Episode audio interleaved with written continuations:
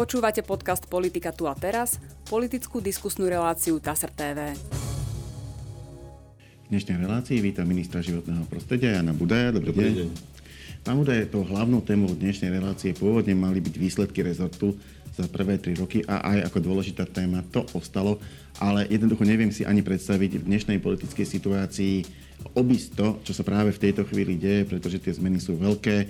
Vláda je dočasná, stratila dôveru parlamentu, v parlamente sa hľadá podpora nadpolovičná pre nejakú inú vládu, sú rôzne informácie o tom, e, koľko poslancov by podporilo napríklad aktuálny kabinet e, pána Hegera, či by sa mal nejako meniť, nemal by sa meniť. Do toho ešte vstupuje samozrejme so svojimi kompetenciami prezidentka.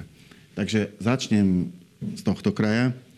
E, Dočasný poverený premiér Eduard Heger už avizoval, že začne zbierať podpisy pod nejakú budúcu vládu, ktorá už by nebola dočasná a keď ich bude mať 76, tak ich predloží pani prezidentke a požiadajú o to, aby dostal poverenie na, na skladanie tohto nového kabinetu. V akom štádiu je zber týchto podpisov? Je to realistické? Podarí sa to? Tak je to aj najprirodzenejšie. Eduard Heger je poverený e, riadiť vládu, ktorá je v demisii Eh, on eh, je z najväčšieho poslaneckého klubu. No a tá skupina, napríklad Platforma demokratická, ktorá z toho klubu odišla, takisto vyjadruje podporu, aby Eduard Heger eh, akoby obnovil tú vládu. Čiže má vlastne za sebou celé to bývalé Olano. Celé to bývalé Olano, pokiaľ som informovaný, aj poslanecký klub Olano naplno podporuje obnovenie vlády. Ja myslím, že kto iný má takúto šancu. Olano má dohromady väčší výsledok než celý zvyšok vládnej koalície. Takže naozaj od tohoto hnutia, z ktorého vzýšiel eh, Eduard Heger, eh, záleží to, či si váži tie hlasy a som presvedčený, že Olano si ich váži, ktoré dostalo. To bol historicky mimoriadný výsledok a či nimi opovrhne a povie, že dobre, už, už chcem odísť od vlády. To by bola veľká prehra. No ale fakt je ten, že áno, robí, zbiera tie hlasy, ale to neznamená, že ich nazbiera. To znamená, to je, to je tá otázka. Čiže ešte raz, na, aké veľké sú šance, že sa mu to podarí a či máte aj nejaký plán B? Tak je niekoľko tých alternatív, ktoré ani nie sú plánmi politikov, ale už v tejto situácii určuje ústava. Mm. Tak viete, že ak by Eduard Heger e, nezozbieral e, podporu viac ako 76 poslancov, tak by e, bolo zrejme na prezidentke, ako sa rozhodne. Či nechá vládu v demisii do nejakého termínu, alebo sa rozhodne vytvoriť vlastný kabinet. Mm-hmm. Tá demokratická platforma, ktorá vznikla v Olano, v podstate aj z vašej iniciatívy mal by mať 11 poslancov, čo zase je celkom veľká e, sila v dnešnom rozdrobenom e, parlamente. Aký má význam? Prečo vznikla a aké sú jej ciele? Tak mala veľmi e, dôležité poslanie celú túto jeseň, kde, sa, kde ten dávny konflikt medzi dvomi lídrami demokratických strán prerastol už politickú, politickú vojnu, kde celé už potom SAS odišla z vlády. Táto, táto platforma presviečala, že riešením tejto krízy nie je žiadna pokutná spolupráca, povedzme, s extrémistami, ktorí sú v parlamente, ale že jediným riešením, hoci to bolí a je to nepríjemné a už boli vyrieknuté hrozné urážky vzájomné, musia politici prehltnúť tieto urážky a radšej obaja odísť z vlády, a, a dať šancu verejnému záujmu nad svojim osobným záujmom.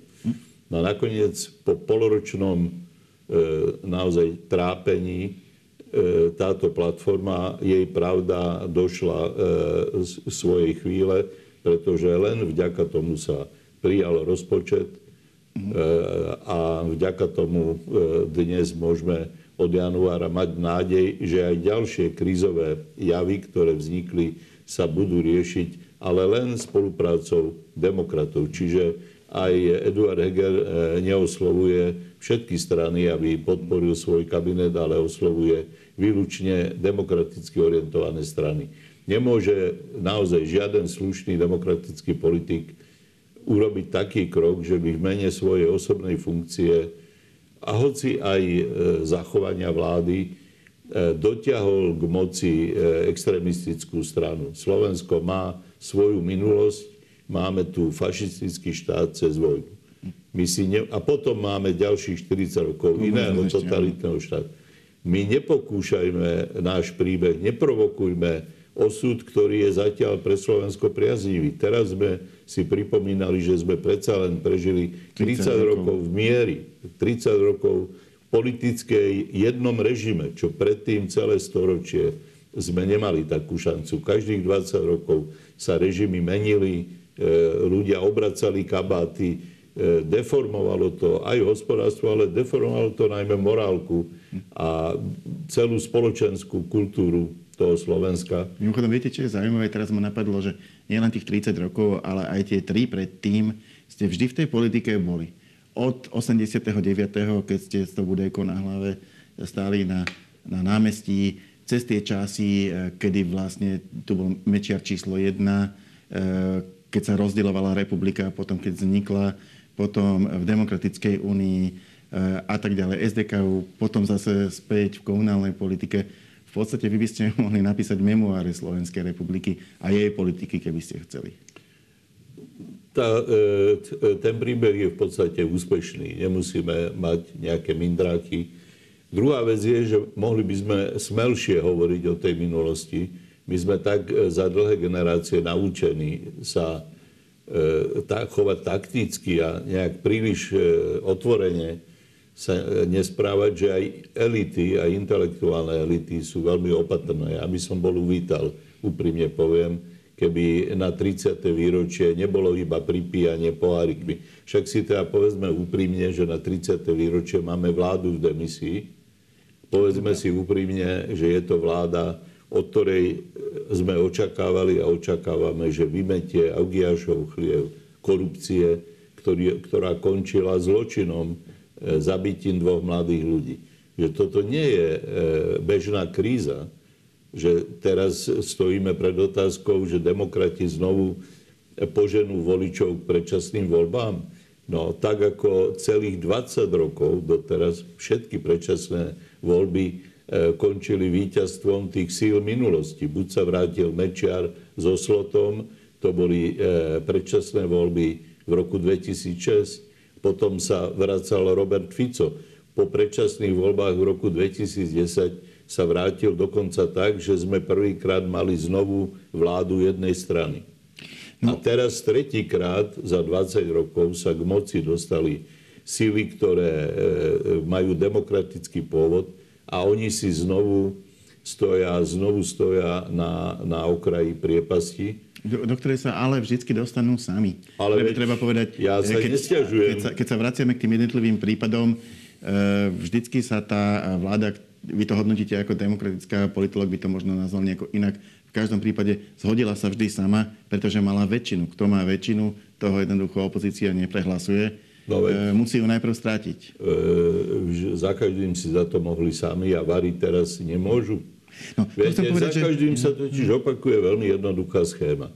Tí e, demokrati, ktorí nadvezujú na november, oni sú veľmi ľahko odlišiteľní, ktorí aj sa hlásia k princípom právneho štátu, ktorí sa hlásia k európskej orientácii Slovenska, tí demokrati skoro vždy, keď prídu k moci, najmä po dlhšej dobe, za každým narazia na obrovské e, zanechané problémy pustia sa do reforiem. Aj teraz sme sa pustili, no ale onedlho e, začne odpor proti reformám. Jednak odpor e, prejavujú tí, ktorí z nereformovaného Slovenska ťažia. V mojom rezorte doslova ťažia drevo, veď bývalý minister životného prostredia bol najväčší vývozca dreva. To, je, to nenájdete ani v treťom svete a to sa tu trpelo. E, Čiže e, tí sa bránia, ale, ale aj ľudia. Mnohí sú vyrušení, idú sa robiť reformy, školstvo, zdravotníctvo, všetko potrebuje reformy. No a klesajú percenta. A čo sa opakuje? Skoro vždy v tej demokratickej partii sa začínajú prejavovať hlasy, prebehnime na druhú stranu. Tam to bude jednoduchšie. Vzdajme sa týchto nepríjemných reforiem. Tu sa napríklad nastoloval právny štát. Nikoho z nás neteší, že tí policajti niekoho odvádzali v pútach. Ja si myslím, že nikto nie je taký škodoradostný, že by sa z toho tešil.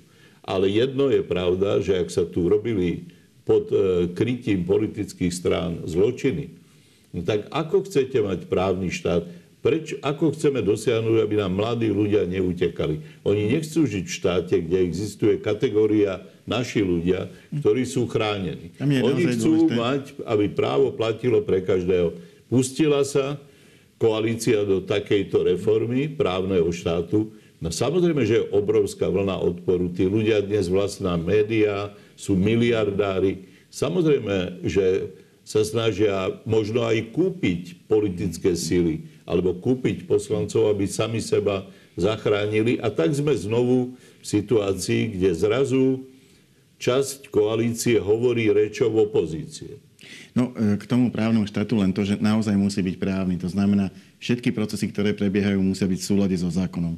To je, myslím, alfa omega akéhokoľvek všetkého, čokoľvek sa kde deje Jednoducho, pokiaľ sa to dodrží, tak je to očistá, pokiaľ sa to nedodrží, tak sa potom bude pokračovať vo vyšetrovaní. Nikto z nás, e, ktorí sme naozaj demokrati, určite nesúhlasil s tým, aby jedno zneužívanie policie, kde sa policia paralizovala, aby nezasahovala proti zločinu, bolo, nedaj Boh, nahradené takým e, počínaním policie, kde by si niečo vymýšľala. Však ale e, ten demokratický štát na Slovensku už má svoje sily a váhy a protiváhy. Na tie, na je tu generálny procesu. prokurátor, je tu špeciálny prokurátor, sú tu súdy. A niekedy tie súdy pustili na slobodu aj ťažkého mafiána a všetci sme krčili plecami, boli sme z toho smutní, ale konalo sa podľa práva. To ja si nemyslím a chcem veriť, že v tejto koalícii nikto nedával protiprávne príkazy. Polícia mala voľné ruky, ale to neznamenalo, že, že má konať nezákonne. To znamenalo práve to, že má už konečne konať zákonne. Poďme k tomu konkrétnemu riešeniu. Je pravda, spomínali ste, že podaril sa ten rozpočet. E, to je veľmi stabilizujúci prvok v tomto ne, prehľadnom Eh, vlastne politickom priestore eh, to schválenie rozpočtu podľa mňa veľmi pomohlo.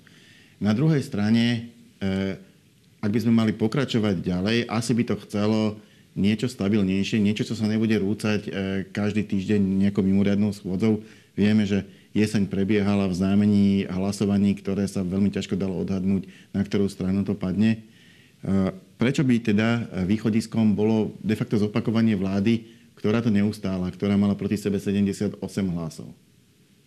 To, čo po odchode, e, po odchode pána Sulíka a jeho strany SAS chýbalo a e, ja aj tá platforma to neustále zdôrazňovali. Bolo za pokračovanie dialogu, však keď je opozícia demokratická, ešte nemusí byť e, deštruktívna.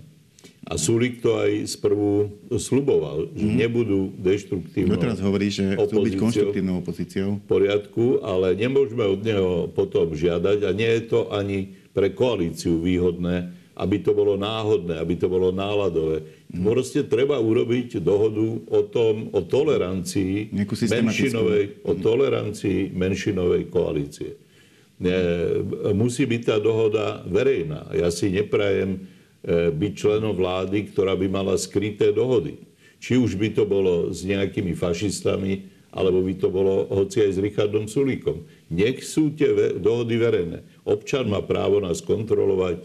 Poslal nás pracovať, pán Sulík e, z tej vlády odišiel, ale to neznamená, že je antidemokrat alebo že chce návrat Roberta Fica tak e, prečo by nemohlo sa uzavrieť dohoda o tolerancii menšinovej vlády? No, taká Tá tolerancia bola, bola Čechách nulta, taká podobná opozičný smlouva sa to volalo. To malo trošku iný charakter a nespomínajú na to zrovna v dobrom. Ale už keď sme v tejto situácii, tak ja odporúčam e, dohodu o tolerovaní e, menšinovej vlády a menšinovej koalície, ktorá by jednoducho ten najmenší moment je, že nebudeme vám torpedovať otvorenie schôdzi. To znamená, umožníme otvoriť schôdzu. Nebudeme možno hlasovať za zákony, najmä nie, s ktorými SAS nesúhlasí, ale poskytujeme vám garanciu, že schôdza bude otvorená. No a potom, ak na tomto minime sa dohodne Eduard Heger alebo ďalší koaliční lídry, tak poďme diskutovať, čo ešte by sme vedeli, čo ešte by bolo pre SAS e, priateľné. Deštruktívna opozičná politika im už zobrala polovicu hlasov. Však SAS mala pred pol rokom 14 no, pred 3 štvrte rokom. No, ak mala niekedy v niektorých prieskumoch Uh, rozhodne dvoj, dvojciferné preferencie a teraz je to niekde okolo 6%, čiže nie je to, je no, to naozaj polovica. Polovica e, e, voličov je preč a tá tendencia je viac než dramatická smerom dole. Samozrejme, dobrú tendenciu veľmi nemajú ani ostatné e, strany tejto koalície. Lebo rodina je približne rovnako. Oni majú oni nikdy nemali nejaké obrovské percentá. No jednoducho, a na, a na ale zostávajú. tento konflikt nikomu nepri, nepriniesol zisk. To určite. Tomuto sa v politickej vede hovorí e, vojna alebo hra na nulový súčet. Ja ti nedoprajem, potom ty mi nedopraješ. Ja ti to vrátim, potom mi to ty dvakrát vrátiš.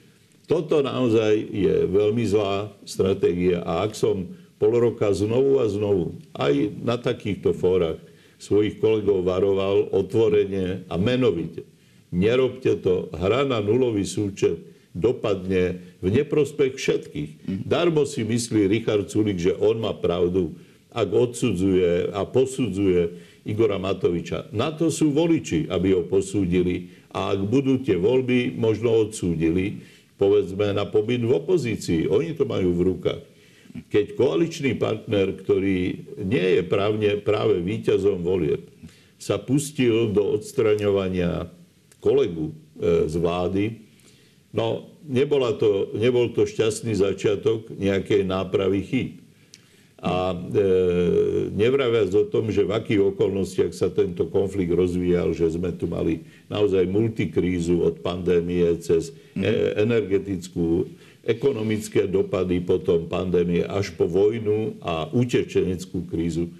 E, nechcem teda fandiť vlastnej vláde, v ktorej som, ale nepamätám si, že by nejaká vláda čelila... takéto problémy. Čelila Za tých 30 rokov určite nie. V takej krátkej dobe. A to, že sa obnažilo, alebo to sa naozaj obnažilo, že náš štát ako tak funguje ešte keď je slnečne, ale keď prídu krízy, že, sme, že máme veľmi nízku odolnosť. Tak to e, treba teraz premeniť na pozitívnu stránku. My ukázalo sa, jak vysíme na tom ruskom plyne. Roky sme to vedeli, prečo e, ministri hospodárstva už dávno nemali stratégie na e, predchádzanie takejto závislosti to isté je tá vysoká energetická spotreba. My teraz vidíme, že asi k nám chodí mnohý priemysel, prišiel len kvôli tomu, že my vyrábame množstvo energie, navešali sme si e, v krajine ako na stromček atomky, máme, máme energiu, no ale čo keď rastú ceny? Čo keď zrástli ceny a zrazu sa fabriky zatvárajú? Takže mm, e, obnažilo tieto krízy, nemusím hovoriť o zdravotníctve, že tam obnažilo v zdravotníctve sa ukázalo, že máme istý počet personálu a keď tu aj stredne silná pandémia na nás dolahne, tak vlastne nevieme ľuďom zabezpečiť ochranu zdravia.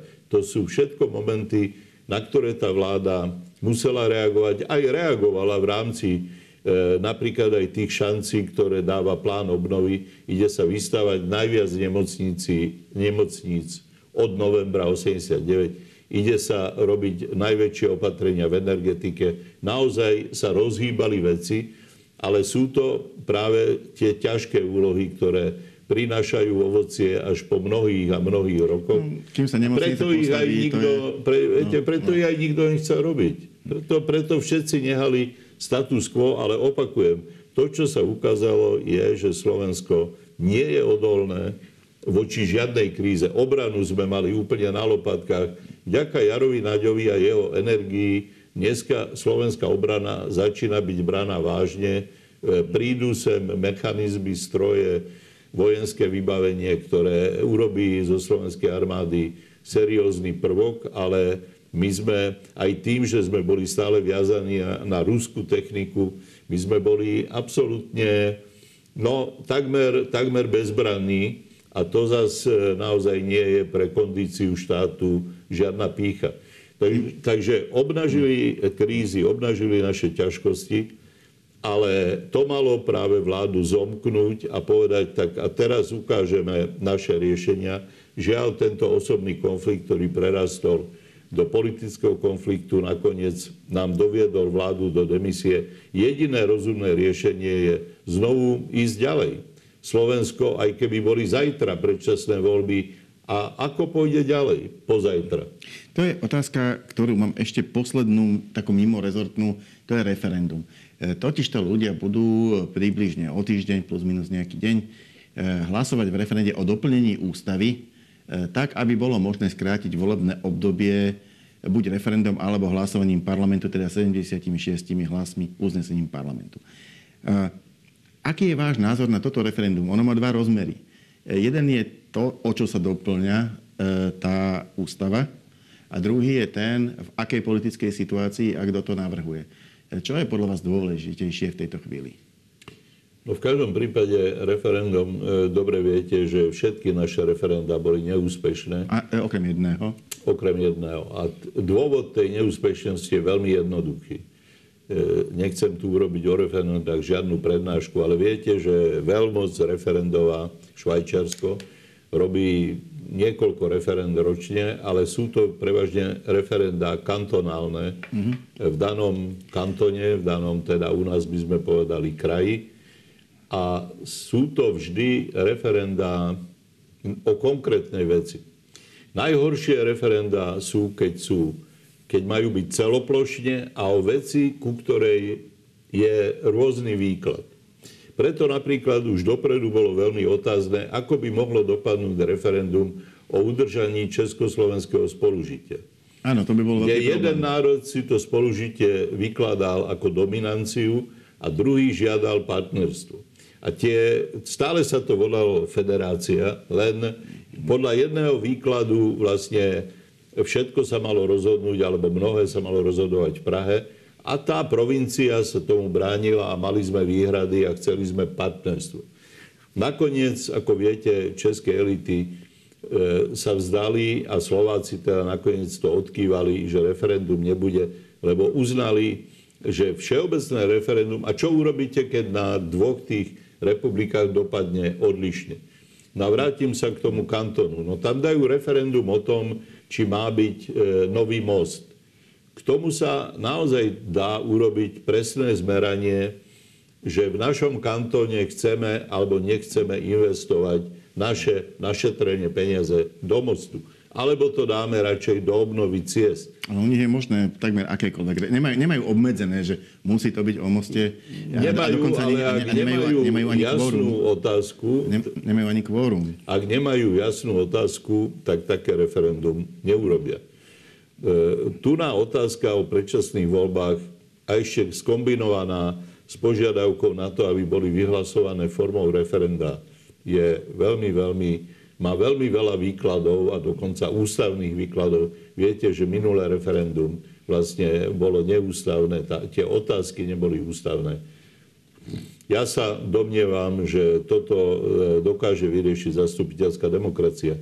Aj v dnešnej chvíli vedia poslanci E, pomerne rýchle ukončiť volebné obdobie. Stačí tri mesiace nehlasovať za zákony.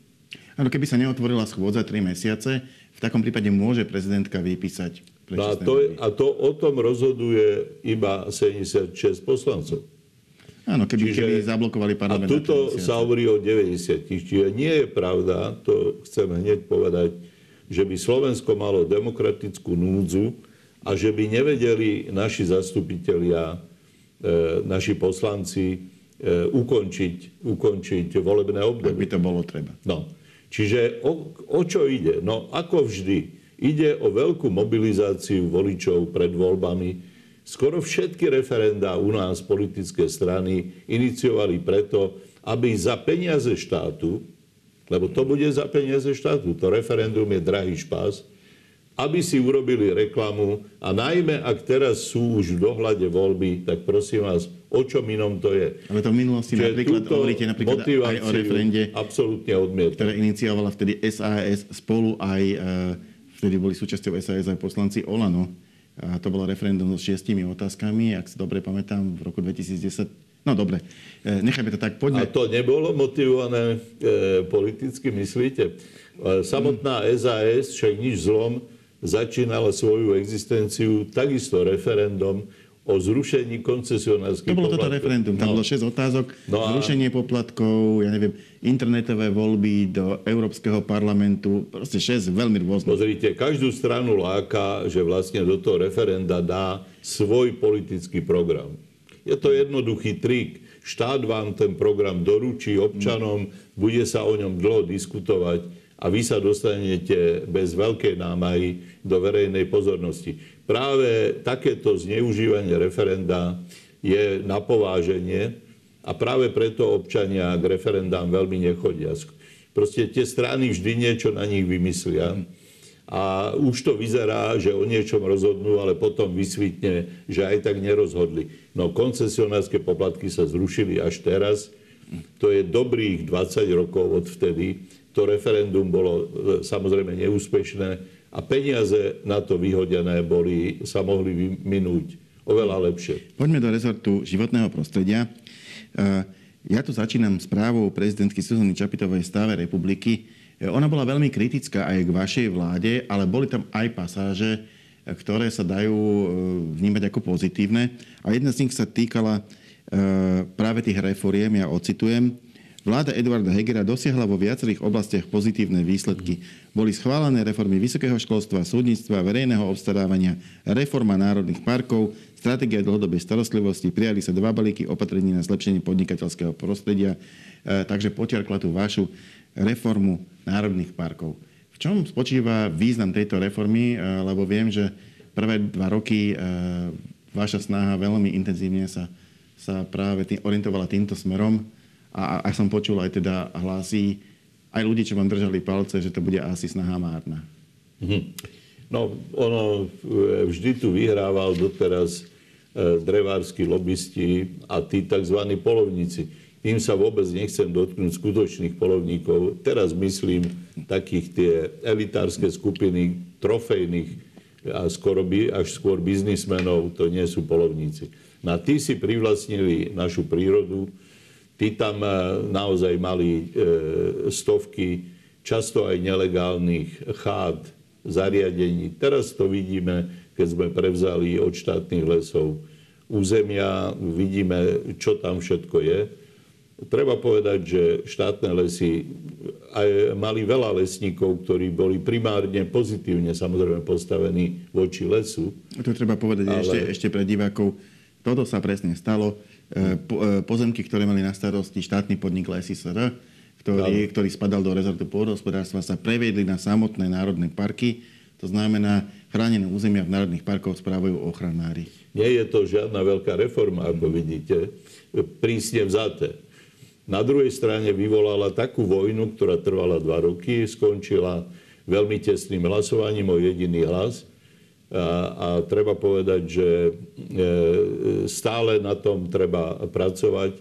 Tie biznisové záujmy máme jednu z najväčších celulózok v Európe, ktorá sama potrebuje 2,5 milióna metrov kubických plus. Vyváža sa od nás jak na bežiacom páse. Sme jeden z najväčších vývozcov v Európe e, biomasy, zeleného, proste vôbec materiálu, drevného materiálu a takisto pelety. Čiže povedzme také Taliansko, si kúri práve peletami zo Slovenska. My nemáme nič proti tomu, že sa drevo využíva, veď aj dorastá, to je úplne v poriadku. Len išlo o vyrovnanie tých dvoch záujmov. Záujmu uchrániť tú dedovizeň, ktorú sme zdedili a na druhej strane nepoškodiť biznis. A podľa mňa e, ten e, cieľ sme dosiahli. Všetkých lesníkov, ktorí boli zamestnaní na tomto území, ktoré je ktoré mali štátne lesy na území národných parkov. Všetkých tie národné parky prevzali. Mnohí sú celkom spokojní, vyzerá to tak, že tam nie je žiadna vážny, žiadny vážny konflikt. No a tie národné parky sa chystajú teraz väčšmi plniť tú rolu nie lesnícku, ale tú rolu ochranárskú, turistickú, pre meký a prírode blízky turizmus. Drevo sa bude do istej miery ťažiť. E, v istých územiach musíme už začať zachovávať e, bezzásahovosť, pretože nám miznú pramene. Prioritne najväčšia e, strata nebola ani strata zelenej masy, to, čo spôsobovalo to prílišné spriemyselnenie lesov, ale najväčšia strata bola strata vody. Slovensko má akutne, my sme v zásahu samozrejme oteplovania, tu akutne mizne voda a keby ste išli do toho terénu, tak ľudia veľmi presne vedia, že tu sme kedysi mali v studni vodu takto a dneska je oveľa nižšie. Ba nie je vôbec. V mnohých studniach je voda iba občas. Mnohé obce sa teraz dožadujú e, urýchleného riešenia kanalizácií vodovodov práve aj z tohoto dôvodu vysýchania. Meliora, e, melioračný e, podnik úplne zdegeneroval, polia potrebujú e, novú a novú vodu, lebo oteplovanie prináša násobne dlhšie obdobia sucha. To sú tiež veci, ktoré sa dajú riešiť a aj váš rezort k tomu pristupuje hlavne z hľadiska rôznych grantových programov. Ale ostal by som ešte pri tých národných parkoch.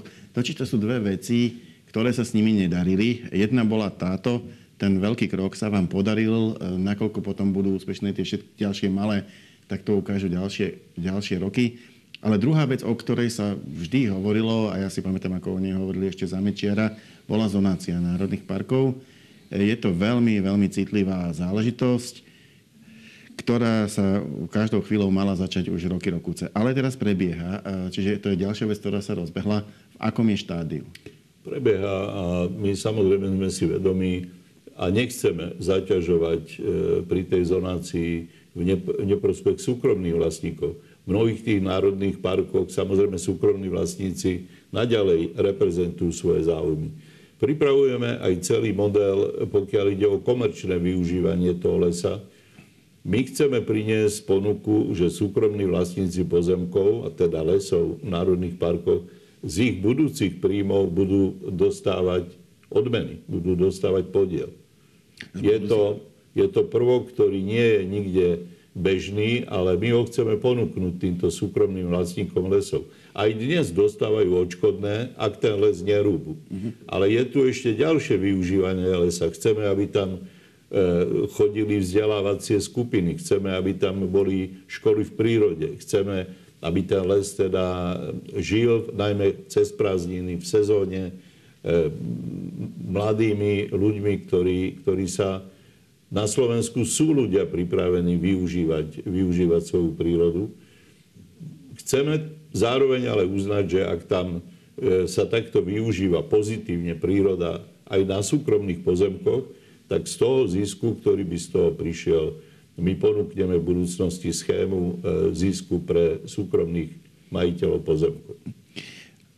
K veľkým zmenám, ktoré nastali, a toto teraz sa blížim k jednej, ktorú každý, ale naozaj každý zaregistroval, to bolo e, zálohovanie plechoviek a plastových fliaž. To je do tretice zase niečo, o čom boli veľké pochybnosti, či z toho nebude viac menej chaos, zmetok a jednoducho e, akurát e, obtieže a problémy. Zdá sa, že to, že to v celku nabehlo bez nejakých katastrofálnych problémov. Sú, sú také tie technické, niekde sa pokazí ten stroj, ale, ale v podstate ten systém, systém funguje. E, cieľ bol dostať sa, e, dostať sa k recyklácii v priebehu niekoľkých rokov až 90% týchto zalohovaných obalov. Tak nakoľko vám vychádza ten harmonogram? tak je ďaleko lepšie. Naozaj ja musím poďakovať občanom, že prijali tento náš spoločný cieľ. Dostávam naozaj prejavy, e, e, ktoré ma pozbudzujú, najmä vďaky od e, obcí a starostov z východného Slovenska, kde... Stalo sa to, čo ste hovorili predtým, ako to nabehlo, že, že tí, čo tam tie plastové flaše zvykli vyhádzovať, ich práve teraz budú chodiť zbierať no, a, a vrácať. Presne to sa stalo. Tie jazera, ktoré sa na jar vždy filmovali, ako sú plné, plné fliaž, tak už túto jar, už túto jar neboli. A to ešte len nabiehal ten systém. Ešte čas fliaž nemala ten čiarový kód, lebo boli zo starých zásob. Teraz už je 100% každá fľaša zálohovaná.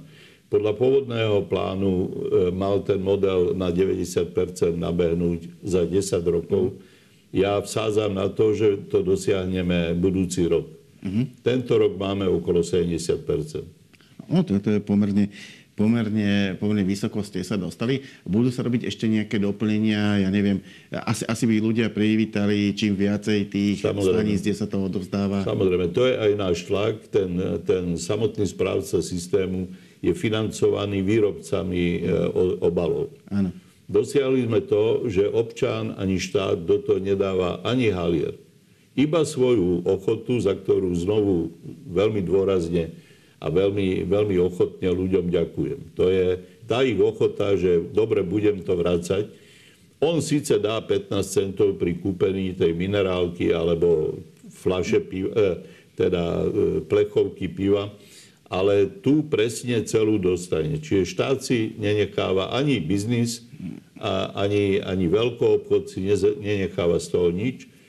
Celý povodná investícia, ktorá bola dosť veľká, lebo viete si predstaviť tisíce automatov. Áno, Celá je krytá, e, krytá z priemyslu a z obchodu a e, nikomu to nespôsobilo žiadne zásadné škody. Nepoklesol predaj, čo je veľmi dôležité, lebo mhm. títo výrobcovia najprv do toho išli neochotne a troš, trochu teda sa obávali poklesu obratu. V tomto, Nenastal... ste mali, v tomto ste mali možno, no to sa, neviem, či sa dá nazvať šťastie, e, asi nie, ale v každom prípade tých 15 centov zmizlo v tej inflácii, ktorá, tu, ktorá sa to rozbehla posledné roky. E, oni sa obávali toho, že sa zdvihne cena tých... No nie, tých... povedzme úprimne, že keby ste vytiahli si články spred 1,5 roka, tak mne sa akoby vyhrážali, alebo obyvateľom sa vyhrážali, že budú dvojnásobné, trojnásobné ceny e, týchto nápojov alebo piva a tak ďalej. Nebolo potrebné takto strašiť preto je nakoniec naozaj kvôli zálohovaniu nestúpli ceny ani o. Že stúpajú kvôli inflácii, s tým zálohovanie nič nemá. No ale výrazne sa zmenila, ako už som povedal, tvár krajiny a ešte sa len bude meniť, lebo aj celú jar minulú sme viedli kampaň za čisté Slovensko. Zbieralo sa naozaj na stovkách miest, tisíckach miest ľudia dobrovoľne, plus to organizovali aj niektoré reťazce, ktorým treba naozaj uznať, že majú záujem, aby aj to zálohovanie bolo čo najviac cítiť a vidieť. Dneska tu už máme obchod, ktorý e, tú zelenú požiadavku nepovažuje za obťažovanie, ktorý si naozaj vedome chce byť proekologický a e, aj na takýchto ľudí vsádzam ale hlavne vsadil som proste na to, že ľudia chcú mať čistú krajinu. A že tu, tu environmentálny, ten environmentálny rozmer naozaj majú v sebe, že ho prijali. Mm-hmm. Urobili sa prieskumy veľmi mm-hmm. kvalitné na veľkých vzorkách, ktoré potvrdzujú, že dokonca väčšina ľudí vracia tie flaše kvôli obave, že inak sa ocitnú v prírode, nie kvôli tým 15 centom. Tak berme tie výskumy tak, ako sú. E, všetky naozaj sú pozbudivé v jednom zmysle. Ľudia tento model prijali a kým e, zase civilizácia nepriniesie iné výzvy, tak jedno nebezpečie sme naozaj utlmili. Treba vedieť, že nešlo len o odpad, ktorý vidíme. Tie flaše tým e, premývaním v potokoch a v riekach mikroplasty. vytvoria mikroplasty, ktoré potom my si kúpime dokonca v morských rybách. Viem, že slovenské mikroplasty iste nie sú, nie sú ten najväčší príspevok k znečisteniu oceánov, ale my sme si svoju civilizačnú rolu ustáli. E, dnes e, náš vlastný model sa zaviedol, e, okopíroval doslova na Malte.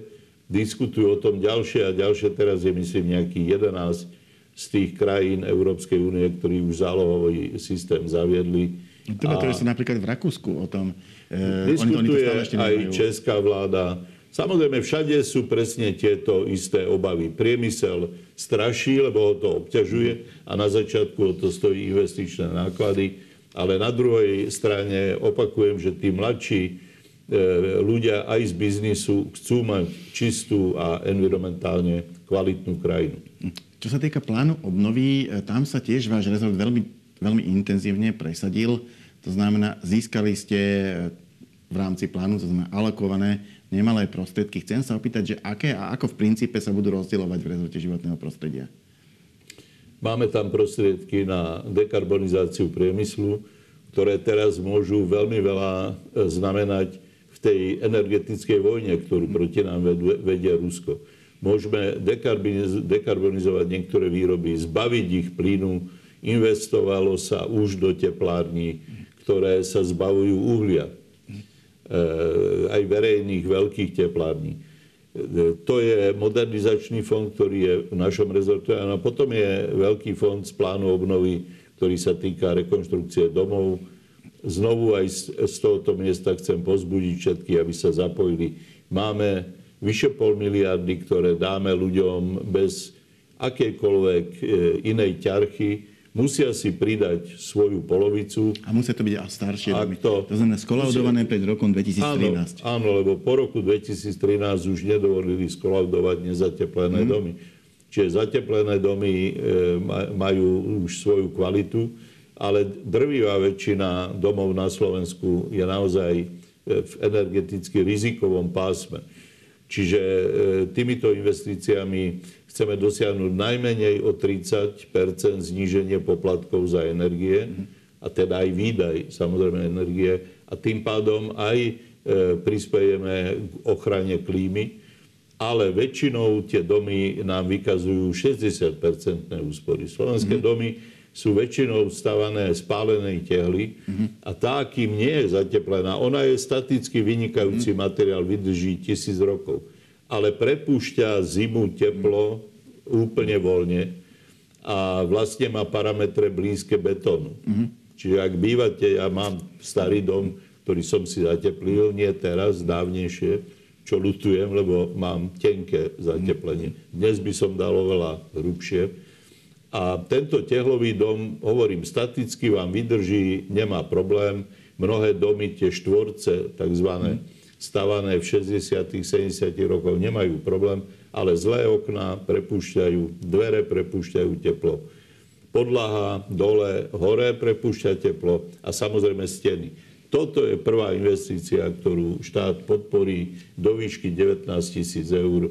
A ak e, rodiny chcú čerpať túto podporu, tak majú 10 e, informačných centier, obnov dom, www obnov dom, tam sú presne opísané, mm-hmm. ktoré majú e, hodiny aj, myslím, jeden deň víkendu, aby sa e, mohol dostaviť aj ten, kto by z pracovných dôvodov nemohol. No aby tento... získali informácie, ako je možné žiadať. No a plus na internete samozrejme je dostatok informácií.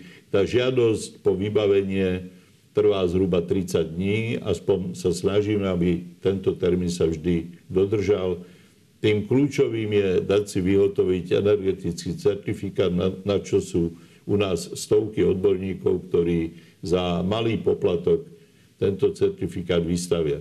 Ľudia, ktorí by nemali peniaze, dohodli sme s bankami výhodné úvery, pričom ich môžu čerpať aj tí, ktorí majú založené domy kvôli iným úverom. Mm. Získal som garanciu Európskej banky pre obnovu a rozvoj, ktorý kryje E, bankám, súkromným bankám riziko takýchto úverov. Na zateplenie. Či, čiže ak nemá vôbec žiadne peniaze občan, pokojne môže začať pripravať zateplenie a v informačnom e, centre mu vysvetlia, ako na to má ísť. Hm? Moja posledná otázka už je do budúcnosti. E, nevieme síce, ako dlho bude trvať toto volebné obdobie, ani, ani aká vláda ho vlastne dotiahne do konca, ale v prípade, že by sa stalo, že budete tento rezort viesť ešte rok, čo by ste chceli ešte stihnúť? Aké sú ciele eh, v poslednej časti tohto volebného obdobia? Tých cieľov je pomerne dosť, pretože mnohé veci sa chystali aj na ministerstvu pripravovali s výhľadom samozrejme aj štvoročného volebného obdobia. Čiže toto skracovanie má vždy za následok, že mnohí tí politici odídu a majú výhovorku, prečo nedokončili robotu. Preto ja som odporca skracovania volebného obdobia. Jednoducho, ak robia zle tú politiku, občan im to zráta, ale tí, ktorí e, e, odchádzajú, majú e, predstúpiť a urobiť inventúru. A nie odísť s výhovorkou, že viete, zase boli predčasné voľby. Už 20 rokov opakujem, všetky demokratické vlády, neficovské vlády, skončili tak, že tomu Ficovi sa podarilo rozobrať tú koalíciu, rozoštvať tých demokratov a išli dobrovoľne si skrátiť volebné obdobie, čo je, čo je neuveriteľné. 20 rokov je, je už jedna generácia, už jedna generácia voličov tu nezažila, že by tieto pravicovo-stredové strany, teda neficovské strany, že by dokončili volebné obdobie. No a ktoré, aspoň v stručnosti, ktoré ciele, ktoré keby, dokončiť, tri, keby ste tri no, máme, povedať? No, tri nie sú. Máme, hmm. máme najmenej sedem zákonov, hmm. ktoré ešte v každom prípade chcem ponúknuť parlamentu pre všetkým klimatický zákon, kde budú opatrenia, aby sme naše vízie e, klimatického vývoja do roku 2030 a 2050 naozaj mali cestovný poriadok, ako to splniť. Potom sú tam zákony týkajúce sa, e, týkajúce sa ešte znovu životného prostredia. Chceme uvoľniť niektoré príliš byrokratické predpisy, napríklad týkajúce sa využívania kalamitného dreva. E, teraz, keď je energetická kríza, treba odbúrať všetko, čo by prekážalo občanom tam, kde kúria drevom, aby tým drevom mohli kúriť. Ako viete, národné parky majú príkaz, aby predávali ľuďom drevo na kúrenie, nie na biznis, aby nevyvážali do zahraničia. Na prvom mieste je energetické bezpečie tých ľudí, ktorí žijú v regiónu. No potom e, je tam samozrejme pokračovanie v reforme e, národných parkov, ktoré, to si uvedomte, že zatiaľ je len legislatívne schválené. Treba ho finančne pokryť. My ho chceme kryť pre všetkým zo zdrojov Európskej únie. Boli podané e, množstvo projektov pre každý národný park, z ktorých bude prebiehať ich premena, ich rekonštrukcia, nové chodníky, nové atrakcie, výhľadové miesta, nové prvky. Samozrejme, na prvom mieste návrat k nejakým tradicionalistickým eh, chovom napríklad, aby naozaj sa ľudia aj z mesta mohli stretnúť eh, s rôznymi eh, zvieratkami alebo spôsobmi obospodarovania krajiny, vďaka ktorej tá krajina je taká pekná, ale zároveň aj biodiverzitná, akú, akú ju máme. Ďakujem pekne. To bola posledná otázka našej dnešnej diskusie. Ja za ňu ďakujem ministrovi životného prostredia Jánovi Budajovi. Tak nech je ten rok e, pre prácu a nie pre hádky. Ďakujem pekne za pozvanie. A my sa v našej relácii stretneme znovu na budúci týždeň. Dovidenia.